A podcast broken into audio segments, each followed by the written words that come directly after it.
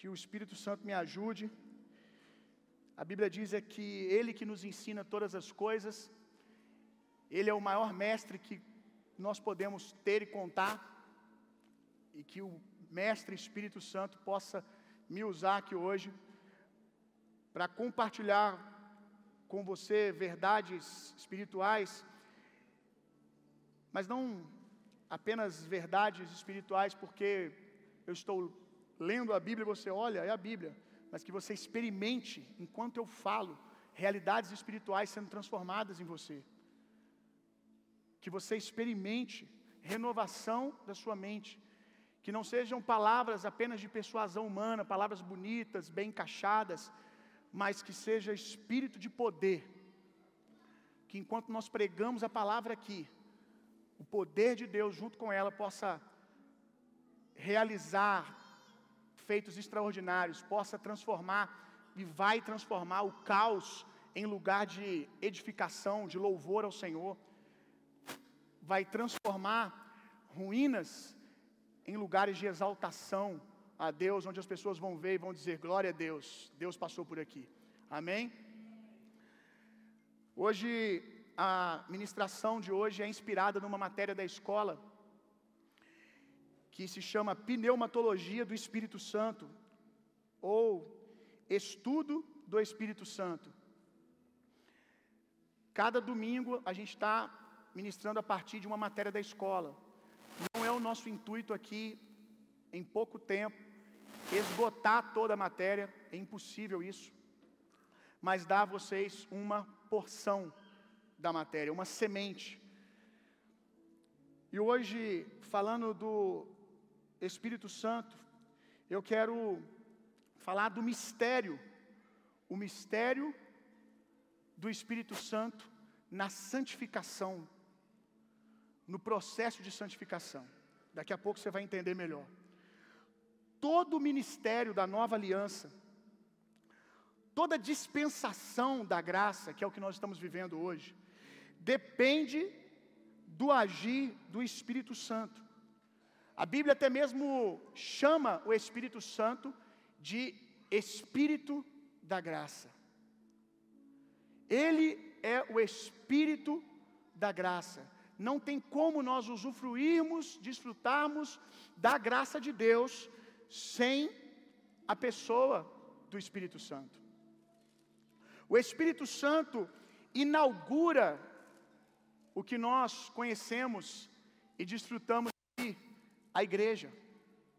É Ele que torna a igreja uma realidade. A igreja, ela só começa quando o Espírito Santo pode ser dado aos discípulos. João 20, verso 21, Jesus ressuscita dos mortos e ele sopra o Espírito Santo dentro dos seus discípulos. Ali começou a igreja, ali começou o corpo de Cristo na terra. Porque nós não poderíamos jamais ser corpo de Cristo sem o mesmo Espírito que habitou em Cristo. O que nos faz um, apesar de sermos tão diferentes, é termos a mesma natureza. Todos nós, uma vez cheios do Espírito, nos tornamos um, ligados pelo vínculo do Espírito. O mesmo Espírito, é o que diz a palavra, não sou eu que estou dizendo, que ungiu a Jesus. Tudo que Jesus fez, ele fez porque o Espírito Santo era com ele. Jesus disse para os seus discípulos: Vocês farão as mesmas obras que eu e obras maiores. E quando ele ressuscita dos mortos, ele encontra os seus discípulos, ele diz assim: Assim como o Pai me enviou, eu envio a vocês. E sopra neles o Espírito Santo. Os discípulos entenderam naquela hora aquilo que ele disse se tornou possível agora. Aquilo que ele disse que nós faríamos as mesmas obras e obras maiores se tornou possível agora. Por quê? Porque a natureza dele, o DNA dele, o espírito dele, o poder que operou nele foi transferido para nós. Ali nasceu a igreja. E ela explode em Atos dos Apóstolos, capítulo 2, quando aquilo que está dentro, que é o Espírito que está dentro, reveste o que está fora. Em João 20, 21, receber o Espírito dentro, novo nascimento. Em Atos dos Apóstolos, capítulo 2, o que estava dentro veio para fora, revestidos por dentro e revestidos por fora. No novo nascimento, somos tirados do mundo. No batismo do Espírito Santo, somos enviados para o mundo para sacudir o mundo e desfazer as obras do diabo. Aleluia. Então o Espírito ele inaugura a era da igreja. E ele mesmo, quando terminar a sua obra, irá estar dizendo, irá, irá, ele estará dizendo ao terminar a sua obra: a noiva está pronta para o cordeiro. Está terminado. A igreja será tomada aos céus. 1 Tessalonicenses 2, verso 7, diz que o espírito que detém o anticristo será retirado da terra. E esse espírito que detém o anticristo, apesar de alguns acreditarem que é o Espírito Santo, não pode ser verdade, porque isso tiraria a divindade do Espírito, porque o Espírito é Deus e Deus é onipresente, está em todos os lugares, então ele não pode ser retirado de lugar nenhum. Amém? O espírito que detém o anticristo é o espírito, a presença da igreja. O Espírito Santo será retirado não na a sua pessoa, mas a sua ação. Ele terminará o seu trabalho na edificação da igreja. A Bíblia diz que é ele que está preparando a noiva para o noivo. Quando você vai para a velha aliança, nós vemos algumas figuras do Espírito Santo. Nós vemos ali o eunuco que preparou Esther para se encontrar com o rei, que dizia para Esther qual era a melhor roupa, como ela deveria se vestir, que ela agradaria o rei. O Espírito Santo está fazendo esse trabalho, ele está ornando a igreja, trabalhando na igreja, dando à igreja vestes de justiça, obras de justiça, para se encontrar com o noivo. Então o Espírito ele inaugura e a sua ação termina. E quando ele terminar, a igreja subiu os céus, começa uma outra estação. Aí termina a dispensação da graça de Deus e se inicia a dispensação do juízo e da ira de Deus. Mas a gente não vai falar de escatologia hoje. O trabalhar do Espírito. Dentre todas as ações do Espírito Santo na vida do cristão, da igreja, eu queria hoje meditar na ação do Espírito, ensinar para vocês sobre a ação do Espírito na santificação, na santidade e na santificação do cristão. Abra sua Bíblia comigo lá em 2 Coríntios, capítulo 1 verso 21 e 22. Não existe nascer de novo sem a obra do Espírito. Não existe redenção sem a obra do Espírito. Não existe encontrar a plenitude da eternidade sem a obra do Espírito. Porque apesar de vocês estarem visitando cada dia mais realidades espirituais, Ninguém aqui pode conduzir outro até a eternidade, porque ninguém sabe o caminho. Só o Espírito que veio do Pai pode nos levar até o Pai. Amém?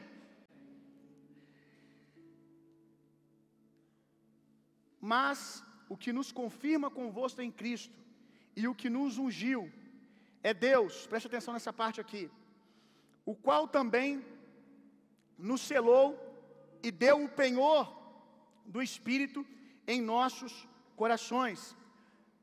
Como Deus nos selou? Qual é o selo de Deus na vida do cristão?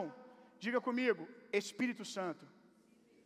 O Espírito Santo é o selo de Deus na vida do crente, na vida do cristão. E eu quero destrinchar essa palavra selar, selo no grego para você, para você ver a plenitude dessa palavra, dessa verdade. Selar no grego, que foi a maneira que foi escrita aqui em 2 Coríntios, autenticar. Preste atenção, olha que definição linda. O que é selar? Autenticar. Colocar, colocar fora de qualquer dúvida. Assegurar, proteger, apontar para um destino como quem sela uma carta. Olha que definição linda. Então, quando você lê aqui, o qual também nos selou, então a gente tem que ler assim, ó, o qual também nos autenticou. O que é autenticar, gente? É verdadeiro, não é falso.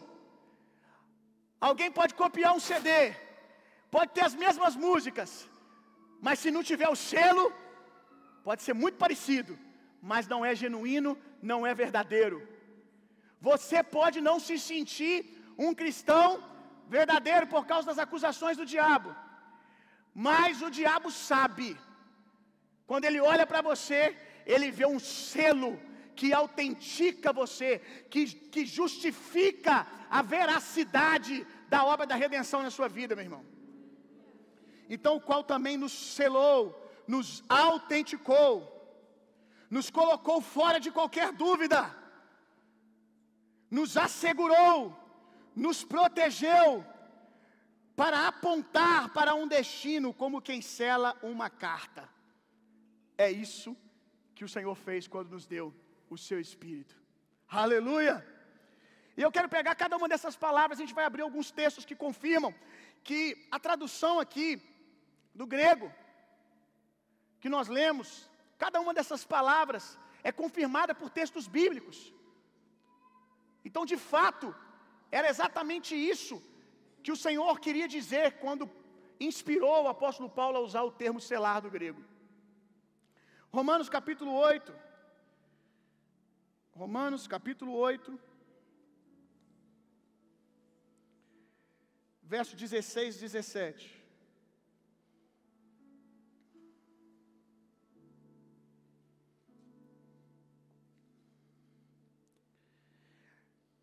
Autenticação, veracidade. Romanos 8, 16 e 17 confirma isso. O próprio Espírito testemunha ao nosso espírito que somos filhos de Deus.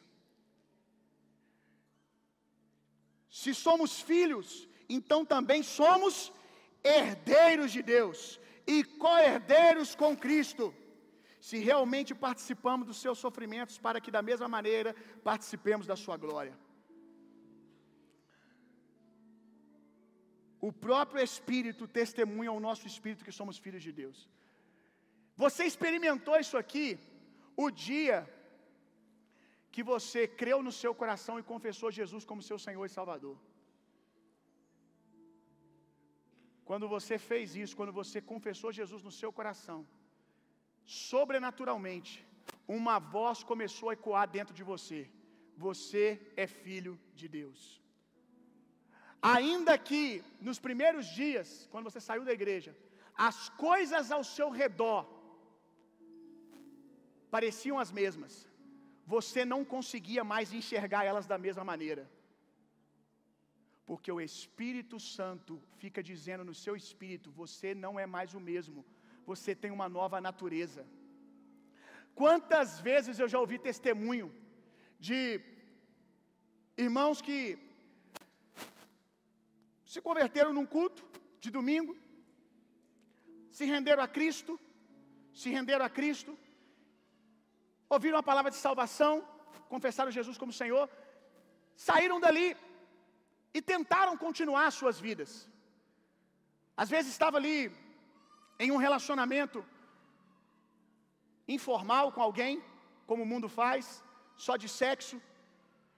E aí saía da igreja, como ninguém ensinou para ele ainda os valores do reino de Deus, a mente dele não foi renovada. Ele não sabe ainda como é a cultura do reino de Deus. E aí ele sai dali, exemplo, tá?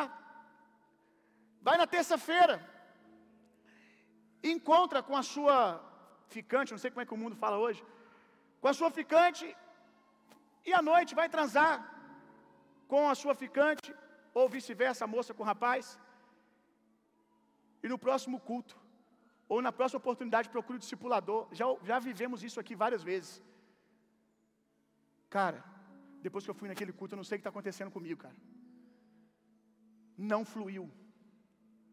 Não foi a mesma coisa. Tinha algo dentro de mim dizendo que eu estava no lugar errado, que, que aquilo não fazia mais parte de mim. Eu me lembro de uma vez que o cara perguntou para mim, cara, será que eu estou com algum problema? Se é que você me entende. Pastor, ora por mim, porque a minha, a minha namorada está reclamando porque não tenho vontade mais do jeito que era antes, não quero daquele jeito mais. Ele não sabe explicar porque não quer, porque ele não tem matéria-prima ainda. Mas o Espírito começa a testificar: cara, não foi para isso que você nasceu de novo. Tem, tem, tem, tem algo mais, tem um maná de Deus. Isso aí, isso aí é muito pouco, isso é muito pequeno perto daquilo que Deus tem para você. Um dos testemunhos que nós temos aqui na igreja, um dia ele vai contar aqui. Vou contar o testemunho, mas não vou falar a pessoa. Que me, me, me, impactou muito. Um dia aqui na obra da igreja, estava na obra da igreja, tinha um irmão aqui pintando, e ele recém-convertido, contou para mim que antes de, de Cristo ele tinha o hábito, era normal, cultural para ele, furtar, roubar pequenas coisas. E aí, depois de aceitar Jesus na igreja, passou um tempo, ele falou que estava um dia, não vou saber contar exatamente nos detalhes, mas o, o, importante eu vou conseguir contar. Depois, um dia, ele mesmo vai estar pregando aqui para vocês, vocês vão ouvir da boca dele. Ele estava num lugar determinado, um, um, um restaurante, e aí, quando ele se deu por si, a falta da renovação da mente, o vício da prática, uma cultura, uma cultura de trevas que tinha sido estabelecida, ele pum, pegou o copo. Aí ele pegou o copo, guardou o copo, ninguém viu o copo do restaurante bonito, aquele copo personalizado, e saiu com aquilo. E aí ele falou assim: quando eu saí de lá, no meu coração, o Espírito, ele não sabia nem explicar exatamente como eu estou explicando o Espírito começou a me dizer: essa não é mais sua natureza. E ele falou que aquilo começou a consumir ele, um constrangimento. Eu tô, estou tô fora da minha natureza, o que, que eu estou fazendo? Ele pegou o copo. Isso é unção, irmão. Tem gente que acha que unção é ficar caindo no poder. Só isso. Isso é unção. Isso é poder de Deus. A Bíblia diz: aquele que roubava não rouba mais. Isso é o poder de Deus. Como é que pode, meu irmão? Como é que pode alguém que não tem asa voar? Como que pode alguém fluir numa natureza totalmente diferente? Somente o sobrenatural de Deus. A natureza é roubar, o aprendizado é roubar.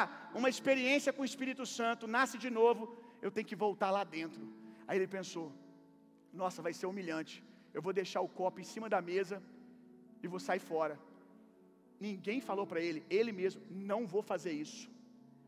Eu vou ao dono Irmão, eu não sei se você vê isso. Isso é redenção, meu irmão. Eu vou ao dono, foi lá no dono, aqui. Eu queria te dizer, você não sabe, mas eu peguei um copo que pertence a vocês, e eu quero te pedir perdão por ter pegado esse copo. Ele não me pertence, pegou da bolsa e tirou. O cara ainda ímpio, né? E tudo bem, ficou bravo, com ele, xingou ele, não, tudo bem, você tá, olha isso aqui, você está no seu direito. Ok, eu só não quero mais levar isso para minha casa, que isso não tem mais a ver comigo. E foi embora para casa chorando, cheio do Espírito Santo, meu irmão. Isso é a obra do Espírito. Aleluia! Glória a Deus. Glória a Deus. O próprio Espírito testemunha, diz no nosso espírito que nós somos filhos de Deus. Aí você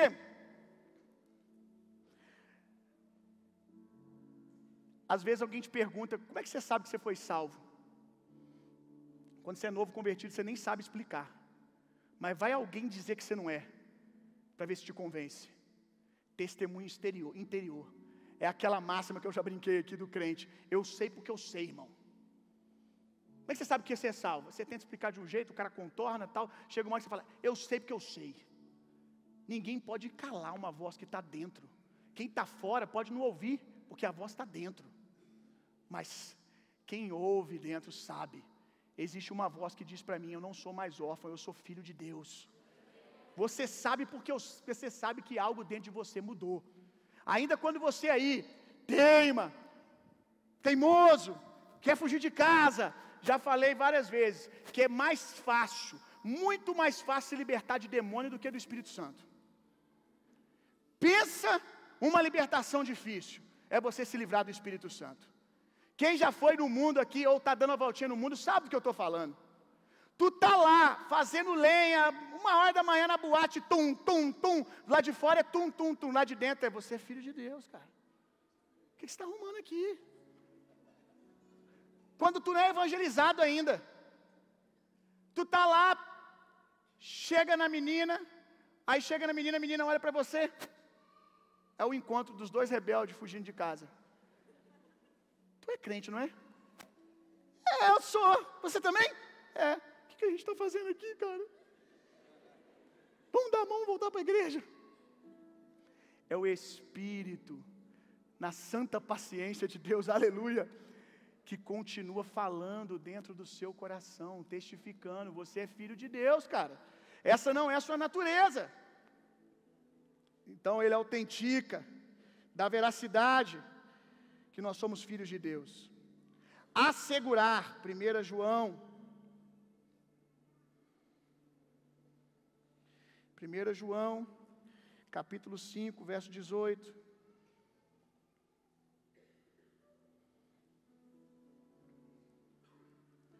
Proteção. Quem é de Deus? Aquele que nasceu do Espírito. Quem são os filhos de Deus? Aqueles que nasceram do Espírito. É o Espírito que testifica que somos filhos de Deus. E olha o que a Bíblia diz sobre os filhos de Deus.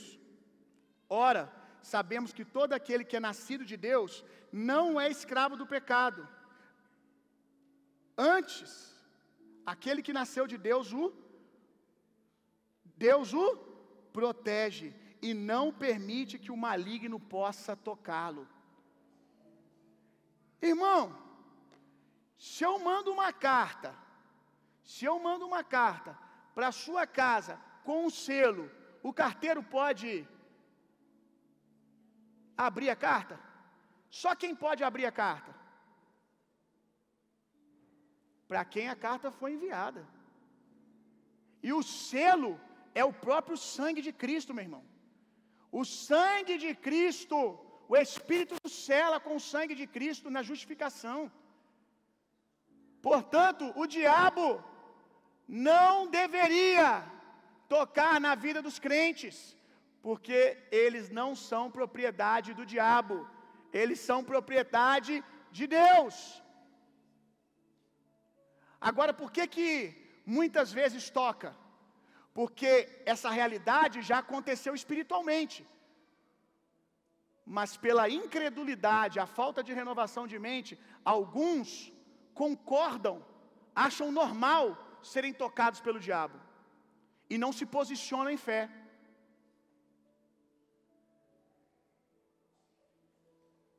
E aí, porque você acredita que o diabo pode, ele pode, porque você dá a ele uma autoridade que o Senhor não deu. Toda autoridade foi dada a Cristo contra principados e potestades, nome acima de todo nome, e esse nome foi dado a você como herança. Você está em Cristo, você é parte do corpo de Cristo. O cabeça está sentado à destra de Deus, nós estamos assentados juntamente com Ele. Aonde que o diabo está nessa história? No máximo debaixo do pé. É isso, debaixo do corpo, debaixo do poder e da autoridade da igreja. Mas precisa ter consciência da autoridade do nome de Jesus.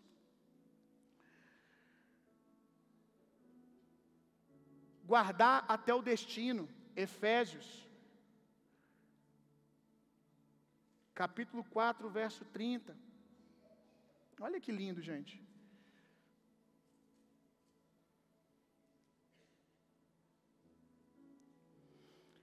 Não entristeçais o Espírito de Deus.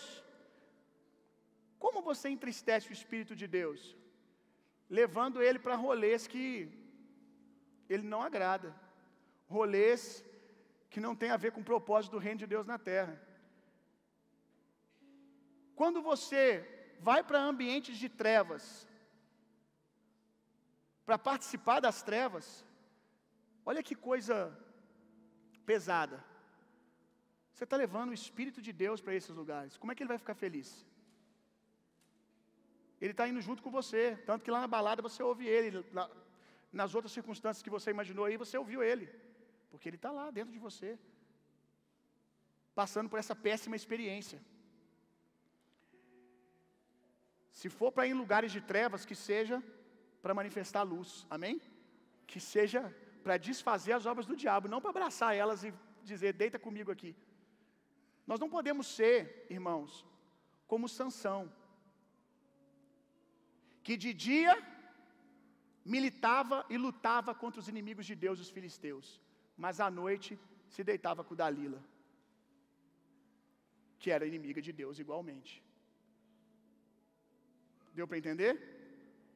Se for para a gente ir nas trevas, é para desfazer as obras do diabo, não para cooperar com elas.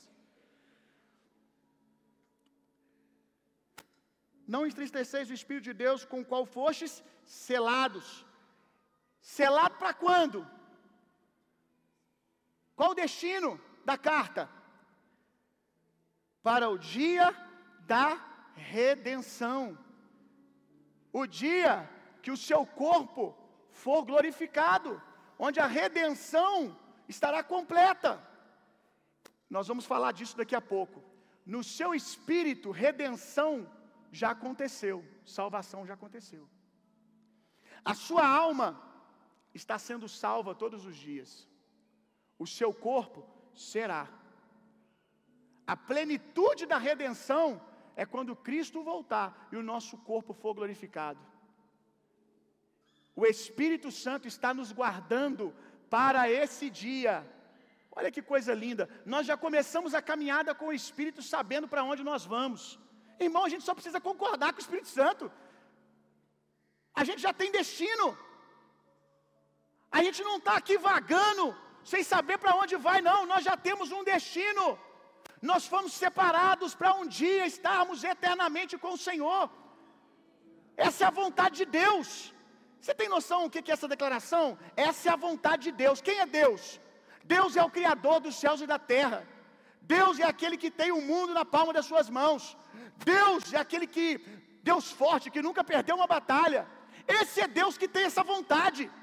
Se você meramente dizer amém e concordar com Ele, quem poderá resistir? Te impedir de chegar até o destino? Se foi Deus que te selou e correu para o futuro para esperar a encomenda chegar nas suas mãos, aleluia. Você só precisa aprender a cooperar com Deus, meu irmão. Estou com medo do diabo. Gente que vive com medo do diabo resistir ao diabo, ele fugirá de vós. Como? Se sujeitando debaixo da poderosa mão de Deus. Gasta mais tempo se sujeitando a Deus. Gasta mais tempo dizendo amém para Deus, meu irmão. Gasta mais tempo cooperando com Deus. Você não vai ter problema com o diabo. Ele vai estar sendo sempre humilhado. Porque você está escondido se sujeitando a Deus. Aleluia. Penhor nós vemos essa palavra aqui, apesar de não estar em selar, o penhor do Espírito. O que é penhor? Que é a palavra penhor? Quando você precisa de um dinheiro, você não faz isso, obviamente, né? Você que já fez, com certeza se arrepende e não quer ficar na mão de agiota. Mas quando você vai lá no agiota e pega um dinheiro, você penhora algo às vezes. Às vezes nem no agiota, mas na joalheria, eu acho que é mais comum, né? Na joalheria. Você vai lá, pega um dinheiro e deixa lá nessas joalherias aí de esquina uma joia. que, que você está dizendo? Fica com essa parte que eu vou voltar para pegar esse bem. Eu vou voltar para buscar isso e te pagarei, te entregarei a dívida toda. Vou te dar a plenitude do, do que foi combinado. E aí a gente vê aqui, ó, Efésios capítulo 1. Efésios capítulo 1. O Espírito Santo, irmão, nos, nos levar ao novo nascimento é o penhor, é só o começo do pagamento. 18, 19. Efésios 1, 18, 19. Nós recebemos o Espírito Santo e olha o que ele quer fazer dentro de nós.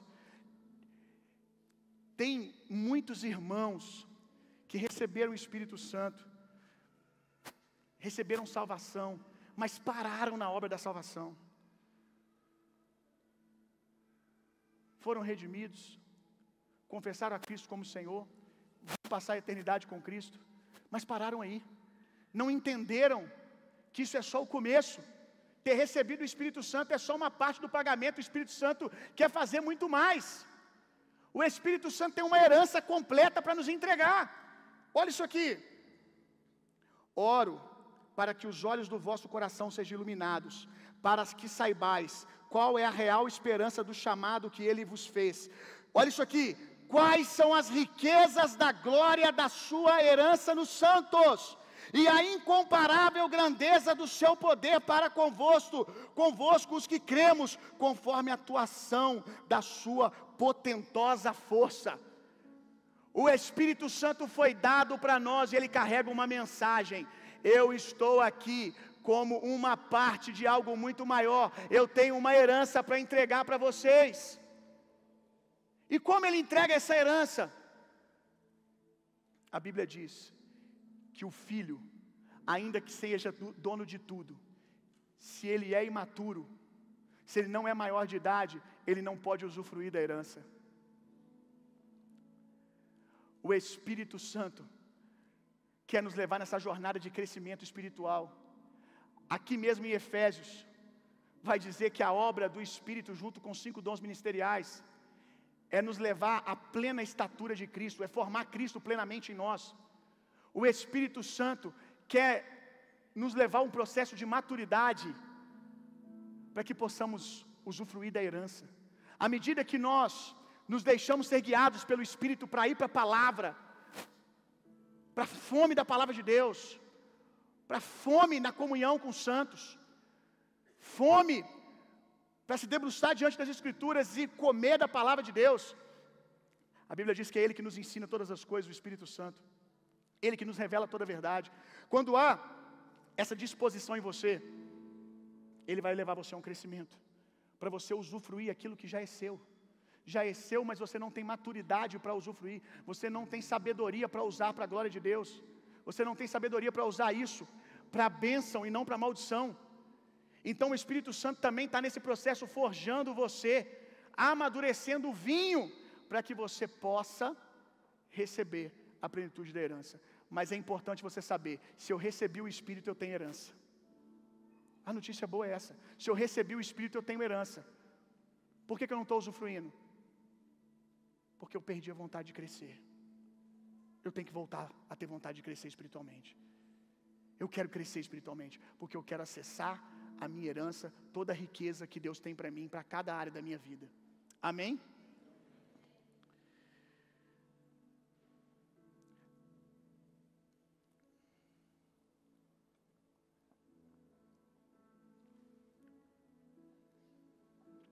O primeiro O primeiro grande nascimento, novo nascimento, na nova aliança, que o Espírito Santo trabalhou, foi no nascimento de Jesus. Como que Jesus nasceu, irmãos? Como que aconteceu? Você sabe, você já viu até no filme. O anjo chegou para Maria e disse: Você foi agraciada você vai dar a luz ao Filho de Deus. Ela diz: Como?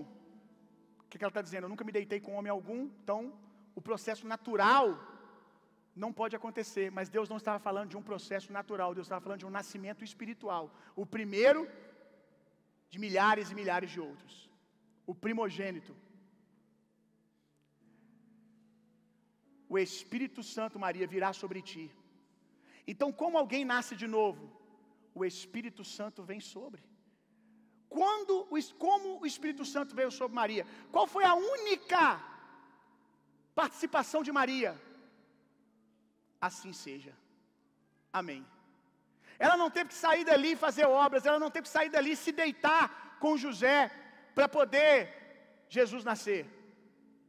O Espírito Santo cobriu ela quando ela entendeu que ela foi agraciada. Maria, você vai conceber o Filho de Deus. Você foi agraciada. A resposta do porquê já está aí: graça, favor de Deus. Deus te escolheu apesar de você, apesar de todas as suas limitações. Deus escolheu você. Ela diz: assim seja. Como nós precisamos aprender isso?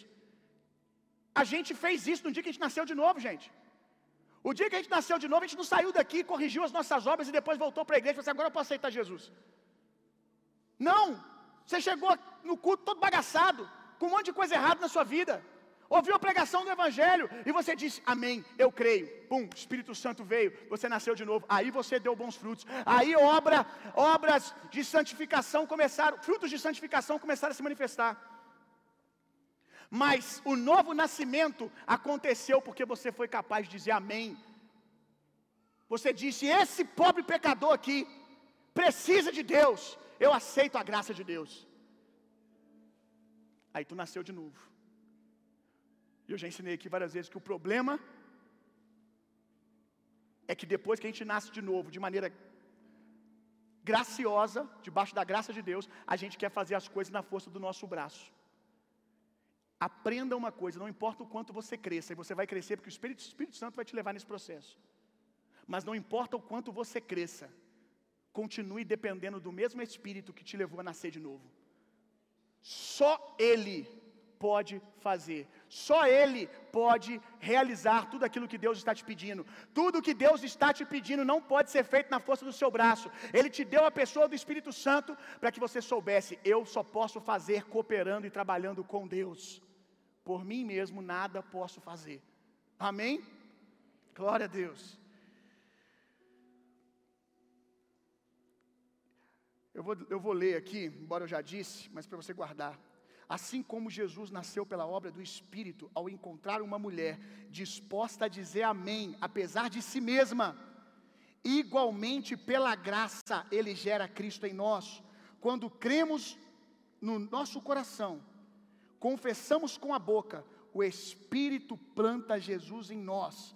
Não vivemos mais, mas Cristo vive em nós. Gálatas capítulo 2, verso 20. Então você já sabe que quem plantou Jesus em Maria foi o Espírito Santo. Agora eu quero te fazer uma pergunta: quem nutriu Jesus em Maria? Aqui você precisa ficar muito atento, porque é bem delicado o que eu vou construir a partir de agora. Quem nutriu Jesus dentro de Maria? Pensa aí. Apesar dos católicos creem que Maria não tinha o pecado original, nós sabemos que isso é uma heresia. Respeito irmãos católicos que estão aqui, e se te faz sentir melhor, às vezes os evangélicos também ensinam heresias. Mas esse ponto é uma heresia. Não é verdade, porque não tem lógica Maria ouvir acontecerá porque você foi agraciada. Só precisa de graça, só precisa de favor. Quem em si mesmo não pode realizar, porque é um pecador. O anjo não diz, Maria, vou fazer porque você merece, porque você, além de virgem, é pura quanto a pecado, não tem o pecado original. Um outro ponto que deixa claro quanto isso é uma inverdade, que Maria não tinha pecado, é o fato de todos nós sabermos que salvação, redenção, novo nascimento, como nós vimos aqui, até mesmo para os discípulos que andavam com Jesus, só nasceram de novo em João 20. só foi possível com a morte e com a ressurreição de Cristo Jesus, quando ele carregou sobre si os nossos pecados. Então, Cristo não tinha morrido porque estava acabando de ser concebido a Maria, dentro de Maria. Então ela não podia ser santificada, porque é a obra de Cristo que nos redime. Então, quem nutria Jesus? Porque se Maria tem o pecado original, Jesus não pode ser nutrido de Maria, por Maria. Aqui eu não quero entrar na discussão se tinha o raio do, umbigo, do, umbigo, do cordão umbilical ou se não tinha. Quando tu chegar lá no céu, você pergunta, Maria, tinha cordão umbilical Jesus ou não tinha? O que você precisa saber é que se tinha cordão umbilical, ele estava no espírito, sendo nutrido no espírito, senão Jesus seria um pecador. Porque a Bíblia diz que todos pecaram e destituídos foram da glória de Deus. Todo homem nasceu com o DNA do pecado. Maria, respeito todo o seu ministério, louvo a Deus pela vida de Maria, quero sentar com ela e passar horas da eternidade sendo ministrado pelas, pela história dela, por tudo que ela viveu. Glória a Deus, é uma herói da fé, mas é pecadora. Era uma pecadora como qualquer outro. E essa Maria não podia nutrir Jesus, porque se nutrisse Jesus, se ele dependesse dela, da natureza dela para crescer, ele teria o pecado original. Bill, posso acreditar que não, tem, não tinha cordão umbilical? Porque tem gente que eu estou falando aqui, ele tá, não tinha cordão umbilical, não tinha. Irmão, fica em paz. Se tu acha que não tinha, beleza. Ok. Eu não quero aqui defender essa tese, se tinha, se não tinha. Você só tem que saber que se tinha, ele estava ligado no espírito. E se não tinha, ele estava sendo gerado no espírito. Não houve nenhum nutriente, nenhum DNA de Maria passando para Jesus. Ela foi nutrida o tempo todo pela obra do Espírito. Antes de estar no ventre de Maria, ele estava no ventre do Espírito. Bill, e por que que isso é importante? Você vai entender daqui a pouco. Então a gente está entendendo que salvação pura e genuína, redenção pura e genuína, estava dentro de uma mulher que tinha o pecado original. O corpo fora, preste atenção nisso aqui, o corpo em que Jesus nasceu, que ele foi concebido, cresceu durante nove meses e foi parido. O corpo em que Jesus cresceu era um corpo corruptível. E esse corpo corruptível não pôde diminuir em nada a glória daquilo que estava sendo gerado dentro e não pôde corromper em nada a obra que estava sendo feito dentro. Apesar de Maria ter um corpo corruptível, dentro estava uma obra plena e santíssima do Espírito, que não pôde ser contaminada um segundo sequer. Aleluia! No dia, Lucas capítulo 1, verso 41, no dia que Jesus no ventre encontrou com Maria Jesus, no ventre de Maria, encontrou com Isabel, com João no, no ventre. A Bíblia diz que João foi cheio do Espírito Santo, meu irmão. O neném João, o bebezinho lá na barriga, começou a entrar no chu, entrou no mistério, rodou dentro do ventre da sua mãe Isabel. E ela começou a profetizar. E ela disse: Verdadeiramente, Maria, o que está dentro de você é santíssimo. Aleluia! O Espírito Santo estava ali cheio, guardando Jesus, levando ele ao crescimento. E nós vamos ver esse mesmo Espírito, depois ele, um garotinho, a Bíblia diz lá em Lucas 2,53 que ele crescia em graça, em conhecimento e sabedoria diante de Deus e diante dos homens, porque o Espírito de Deus o nutria. Agora sim, o santificar do Espírito, o santificar do Espírito, o mistério da santidade e da santificação. Guarda algumas referências aí.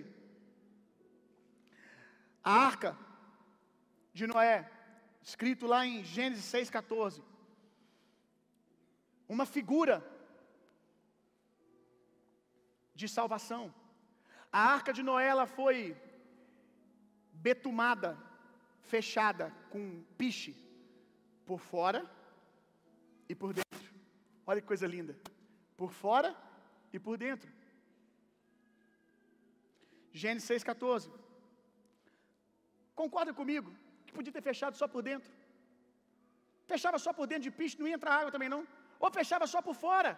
Por que, que Deus manda Noé fechar por dentro e por fora? Uma imagem figurada do que é salvação e da obra futura do Espírito para salvar o homem. A gente vai ver essa imagem se repetindo de novo na arca da aliança. A arca da aliança que era uma tipificação daquilo que nós somos hoje. Porque nós somos portadores da glória de Deus. O Espírito de Deus habita dentro de nós. Só que na velha aliança o Espírito de Deus habitava dentro de uma caixa de madeira. Agora olha que interessante. A caixa, quando Deus mandou fazer, lá em Êxodo 37, verso 1 e 2, quando Deus mandou fazer, Deus disse: Quero uma caixa de madeira. Deus poderia ter dito: Eu quero de ouro, maciço, porque Ele pediu algumas coisas dessa maneira. Eu quero de prata maciça, eu quero hum, de bronze maciço, de ferro maciço. Ele disse: Eu quero madeira, porque madeira, madeira é corruptível, madeira é frágil. Mas aí ele diz assim: pega a madeira e reveste ela com ouro, por dentro e por fora. Olha que coisa linda. Reveste ela só por dentro, não. Reveste ela só por fora para mostrar para os outros, só não.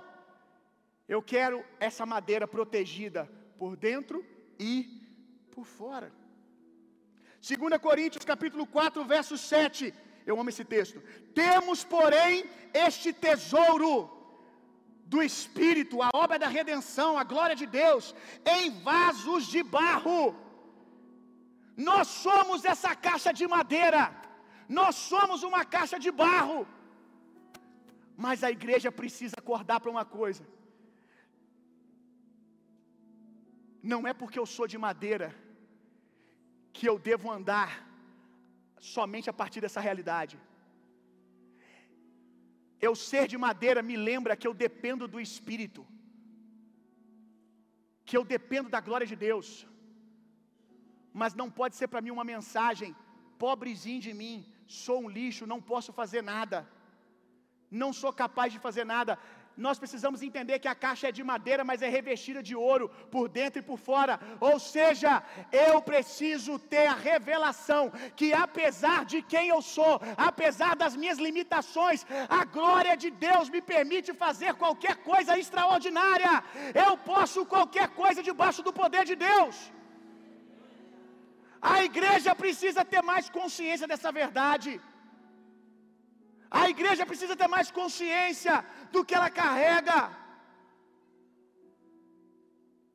A gente vive em extremos. Parte de uma igreja que esquece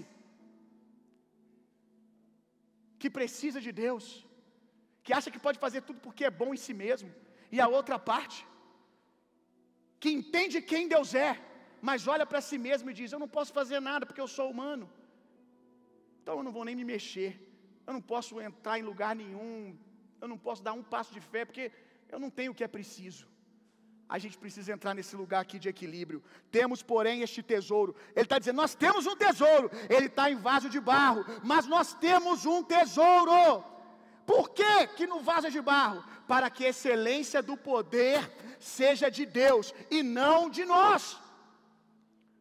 O vaso é de barro para que a gente não se ensoberbeça, não para a gente não usar, porque eu sou de barro, não sirvo para nada. Tem um poder glorioso aí, dentro dessa arca, irmão. Tem ouro por dentro e ouro por fora. Aleluia!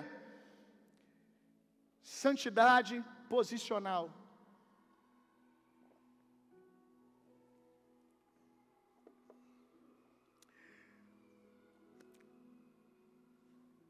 Lembra que eu falei que foi betumada por dentro e por fora, ouro por dentro e por fora? Aleluia. Você precisa entender que existe duas verdades e uma não anula a outra. No seu espírito, a obra está completa. No seu espírito você já foi redimido. E você não é o seu corpo, você não é a sua alma. A gente ensina na escola. Você é um espírito que possui uma alma e habita em um corpo. Mas o que você é, é o seu espírito. Porque ainda que o seu corpo seja comido de bicho, se você morrer dentro de um caixão, o seu espírito permanece vivo para sempre. Por isso você permanece vivo, porque você não é o seu corpo. Você não é a sua alma, as suas vontades, você é o seu espírito e aquilo que Deus fez, Deus fez no seu espírito. No espírito você já é santo. No espírito você já foi santificado. Bill, não concordo. Então fique com a palavra de Deus. Rebata a palavra de Deus. Vamos lá, Colossenses, bem rápido. Colossenses, capítulo 1, verso 2. Olha como Paulo chama a igreja. Chamar a igreja santa de Jesus. Ainda mais numa reunião dessa aqui de Santa Ceia, que se entende que a maioria aqui são santos lavados pelo sangue do Cordeiro que estão na mesa do Senhor. De pecadores, não é o discurso que nós encontramos na boca dos apóstolos. O que nós ouvimos aqui é: santos aos santos e leais irmão em Cristo que estão em Colossos, graça e paz a vós outros da parte de Deus nosso Pai. Santos, esses homens aqui eram perfeitos em obras? Não, nem Paulo era, mas no Espírito a obra está completa. Santos, vamos lá, Hebreus 10, 10. Hebreus 10, 10. E por essa determinação fomos santificados por meio da oferta do corpo de Jesus Cristo, feita uma vez só por todas. No Espírito você já foi santificado, que é o que? Separado para Deus, já tem um selo destinando você para a salvação. Aleluia, para a redenção completa, melhor dizendo. Agora, por último, 1 Coríntios 6,11.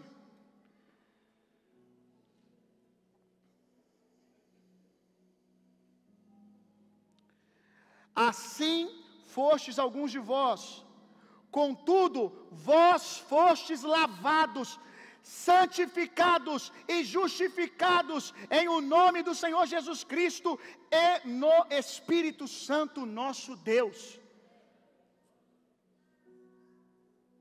Está feito. A igreja deve ser tratada a partir do estar consumado de Jesus. Eu sei que nós temos no nosso meio alguns que se dizem ter nascido de novo, a Bíblia também fala sobre isso, que dizem ter nascido de novo, mas não nasceram. Nós temos alguns, poucos, acredito eu, em nome de Jesus, que se misturam até para corromper a graça de Deus e a fé. Mas não é porque temos esses que trataremos a noiva de Cristo como meretriz. A noiva de Cristo é santa. Quem é a noiva de Cristo? Que cada um saiba de si mesmo e ele saiba de todos. Nunca mais esqueça isso. Então, salvação, santificação, melhor dizendo, posicional. Essa é a nossa posição em Cristo. Somos santos. Essa é a realidade que aconteceu. Só que nós temos a santificação processual.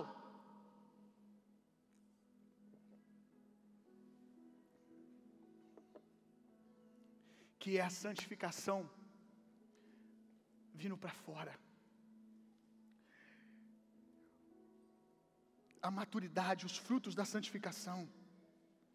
Porém, 1 Pedro 1,15, eu chamo de santidade processual, progressiva. Porém, considerando a santidade daquele que vos convocou, tornai-vos da mesma maneira santos em todas as vossas atitudes. O apóstolo Paulo, ele vai dizer: Eu esmurro o meu corpo, eu levo a minha alma, as minhas vontades cativa a Cristo. Eu pego as minhas vontades, a minha alma, e levo até Cristo. Aí eu não estou com vontade de orar. Aí eu não estou com vontade de ler a Bíblia. Renovação de mente. Eu pego a minha vontade e levo até Cristo. Eu nasci de novo, viu, alma? Vamos orar. Eu nasci de novo, eu amo a palavra, vamos ler a palavra. Eu nasci de novo, a alma grita, porque a alma ela é salva todos os dias. Vou dizer uma coisa aqui para você nunca mais esquecer. O espírito está salvo, a alma está sendo e o corpo será. O corpo só o corpo glorificado que vai salvar essa obra da glorificação do corpo que vai terminar isso. Mas a sua alma é renovação da mente, as suas vontades. Tanto que você tem sempre duas vozes. Você tem a voz do seu espírito que aponta para você que em comunhão plena, porque o Espírito Santo habita no seu espírito, em comunhão plena com o Espírito Santo, que o Espírito Santo não vai habitar numa caixa só de madeira, irmão. O Espírito Santo habitou na arca porque ela era de ouro por dentro, pura. O Espírito Santo habita no seu espírito, porque isso aí não é um curral, irmão. Isso aí está justificado, por isso que o Espírito Santo pode habitar aí dentro. Deus não tem comunhão com a natureza de pecado. Ele não pode habitar no seu espírito, isso aí não pode ser uma casa para Deus, se isso não foi redimido. Então o Espírito Santo habita aí dentro. E aí, diante da oportunidade do pecado, diante das tentações, você tem a voz do Espírito Santo lá dentro do seu espírito, dizendo: Vai não, hein? Vai não. Às vezes, o Espírito nem fala. Não é o Espírito falando, às vezes você, ou é só eu aqui que às vezes tem vontade de orar, tem vontade de buscar Deus. Isso nasce no Espírito. No Espírito eu quero sempre orar, irmão. No Espírito eu quero sempre buscar Deus. No Espírito eu quero sempre santificação. Existe essa voz, eu preciso aprender a concordar com aquilo que foi feito dentro e botar para fora. Eu preciso botar para fora a realidade espiritual que está aqui dentro. Eu preciso deixar Jesus ser concebido e crescer dentro de mim até vir para fora, levando as minhas vontades cativas a Cristo. João capítulo, capítulo 1 João 2, verso 1, nós vamos ver que João diz assim aos santos: se pecardes, o que ele está dizendo? Pode acontecer, viu? Está falando com os santos. Pode acontecer. Se pecardes, o sangue de Jesus é fiel e justo para te perdoar de todo pecado. Lembra-te da tua natureza e volta para debaixo do sangue. Se acontecer, se acontecer, volte para Cristo. O que, que ele está dizendo? Você tem uma nova natureza. Quando você errar o alvo, fique na sua natureza de nascido de novo. Vou explicar melhor para você. Eu disse semana passada e vou citar aqui de novo. O porco, ele se lambuza na lama, porque ele gosta dessa natureza dele. Você pegar o porquinho, pega o porquinho, dá banho nele lá no pet shop, deixa ele todo bonitinho, cheirosinho, com chuanchu. Solta ele na roça para você ver o que ele vai fazer. Ele vai procurar o primeiro charco de lama, porque essa é a natureza dele. Porco gosta da sujeira, é a natureza dele, ele se lambuza, ele se diverte. O nascido de novo, o nascido de novo pode se sujar com lama. O nascido de novo pode ser que ele erre o alvo, pode ser que ele se renda às tentações, pode ser que ele se renda às vontades da alma, da carne. Mas quando ele se vê sujo de barro, ele olha, ah, tenho que me limpar. Eu tenho que correr para Jesus. Eu tenho que orar. O que, que eu estou arrumando? Eu tenho que voltar para a palavra. Eu tenho que voltar para Deus. O amigo que é porco, e desculpa aqui se você tem ou se sente pouco, é só um exemplo, tá, irmão? Não estou falando nada para ninguém aqui. O amigo que é natureza, é natureza de pecado, está se lambuzando. E às vezes o santo fica tentando rir. É engraçado isso quando. Irmão, você sabe quando está um crente no rolê do, do, do, dos pecadores, que a cara deles condena eles. A carinha deles de tipo assim, estou tentando curtir essa vibe aqui, estou tentando, mas você vê, vai na balada e vê como é que os crentes dançam desviado.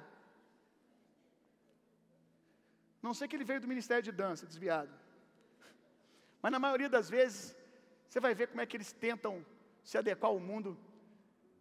Não encaixa, irmão. Ou não deve encaixar. Não deveria encaixar. Está ali. Isso aqui me incomoda. Eu tenho que limpar. É João. Se pecardes, corre para o sangue. Corre para o sangue. Abraça a sua nova natureza. Creia na obra redentora que está no seu espírito. Santo e Santíssimo são lugares do mesmo tabernáculo, do mesmo templo. Tabernáculo da, nova, da velha aliança, o templo, que é a figura de quem nós somos, tinha átrio, santo lugar e santíssimo. Santo lugar, tornar você santo, Deus já fez no seu espírito. Se tornar santíssimo, aí é com a sua fome. Aí, meu irmão, é a sua fome. Como que eu posso ser santo, Bill, pastor, mesmo em um corpo corruptível?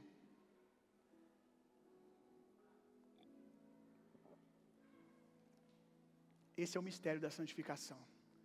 Assim como Deus pôde fazer um santo dentro de uma mulher com um corpo corruptível, Deus pode e cria por meio do poder do Espírito, um santo dentro de um corpo ainda corruptível.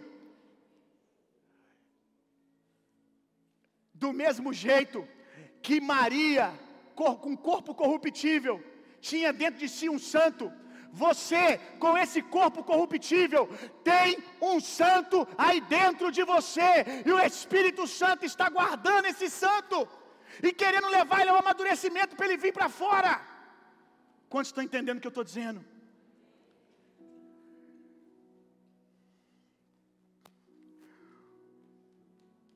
Maria tinha pecado?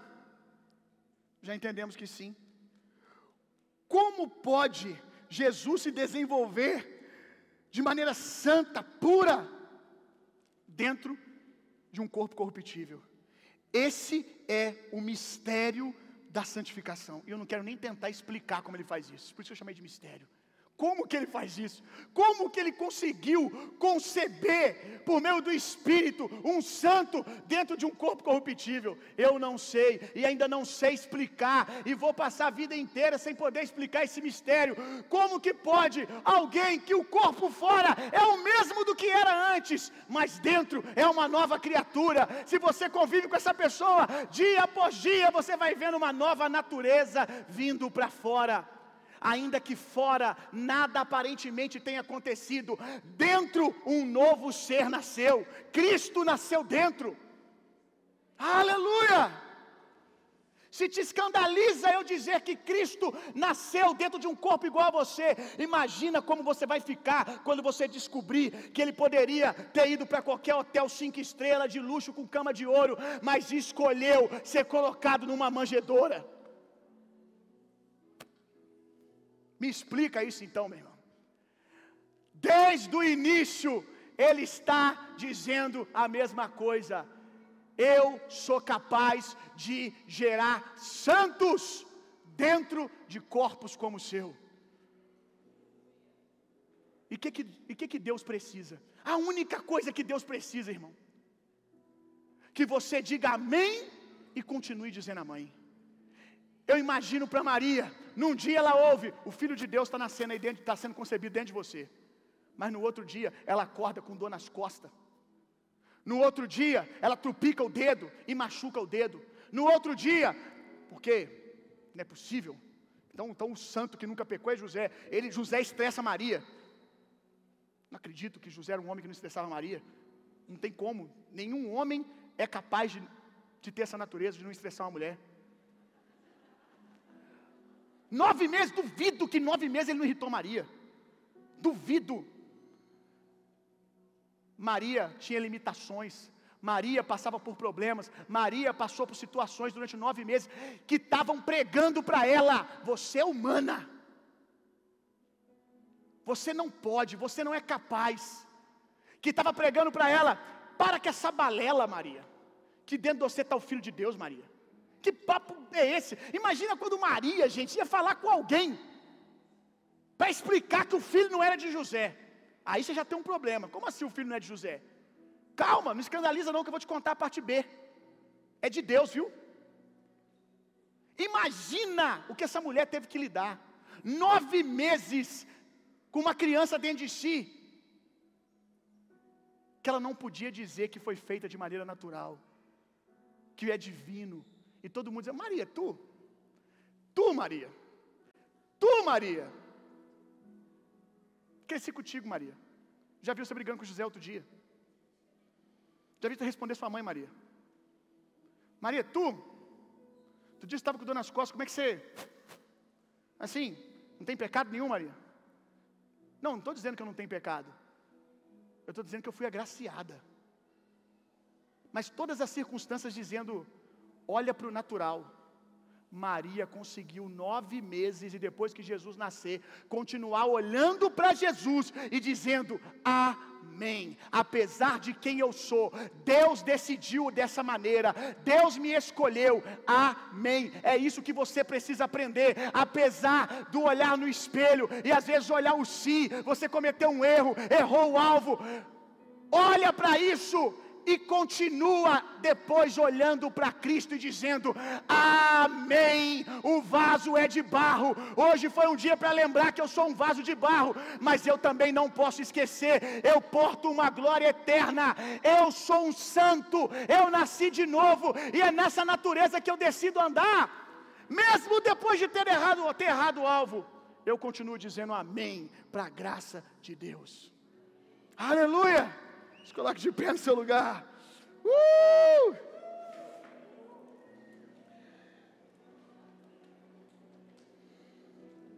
Aleluia.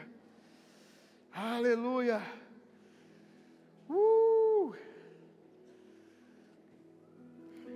Precisamos permanecer confiando na graça de Deus para colocarmos Jesus para fora.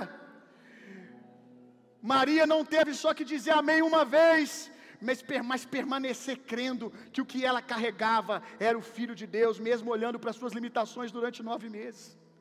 A gente precisa aprender a olhar para as nossas limitações e lembrar: foi graça, foi graça, assim você não para a gestação. Preste atenção nisso aqui. Quando você consegue fazer isso, você não para a gestação. O que para a gestação é a acusação do diabo. Quando você peca e o diabo diz: pecador miserável, você diz, sou mesmo. Você está paralisando a gestação, porque você está confiando nas suas obras, você está olhando para você ao invés de olhar para Cristo. Aí a vergonha vem e paralisa a obra do Espírito. Quantos estão entendendo? Uh, aleluia! Não é fácil olhar para si mesmo, para um corpo tão frágil como o nosso, e ainda, ser, ainda crer que o que está dentro é santo. Aleluia. Mas não poderemos cooperar para dar a luz ao Cristo que habita em nós, dizendo que o que Deus fez em nós não é perfeito, nos chamando de pecadores. Precisamos falar o que cremos, ainda que não possamos ver com clareza agora. Pela fé, nós falamos o que está escrito: somos santos. Maria dizia para todos: o que eu carrego é santo. Eu preciso dizer: Eu nasci de novo para mim mesmo, ainda mais depois que eu caio e que eu erro o alvo. Eu não sou o que eu fiz agora. Eu não sou essa realidade. Eu sou santo. Como eu sei disso?